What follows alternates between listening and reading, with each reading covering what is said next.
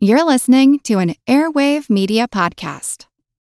Another day is here, and you're ready for it. What to wear? Check. Breakfast, lunch, and dinner? Check. Planning for what's next and how to save for it? That's where Bank of America can help. For your financial to dos, Bank of America has experts ready to help get you closer to your goals. Get started at one of our local financial centers or 24-7 in our mobile banking app. Find a location near you at bankofamerica.com slash talk to us. What would you like the power to do? Mobile banking requires downloading the app and is only available for select devices. Message and data rates may apply. Bank of America and a member FDIC. Water. And if you think the best tasting water would be the purest with the least traces of minerals in it, you're in for a surprise. I'm Jim Metzner, and this is The Pulse of the Planet.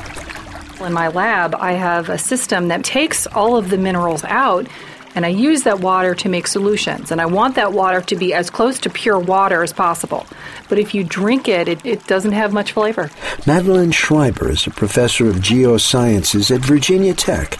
She says that it's the trace elements that give water its flavor. If you just had water by itself without any elements or minerals in it, it would not taste like much.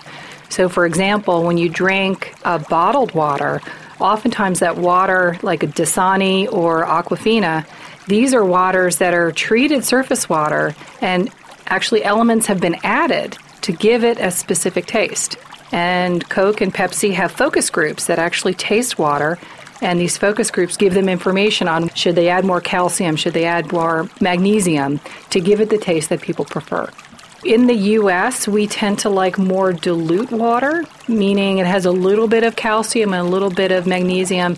If you are used to drinking groundwater in limestone areas, then your water has a lot of calcium and carbonate and magnesium in it, and it's going to have a, a certain mineral taste to it.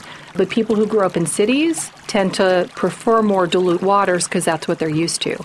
In Europe, where they tend to drink more mineral water, a lot of those waters have a lot of um, minerals in them, like sulfate, but it gives it a flavor that a lot of Europeans and some Americans that have traveled to Europe, they prefer that taste.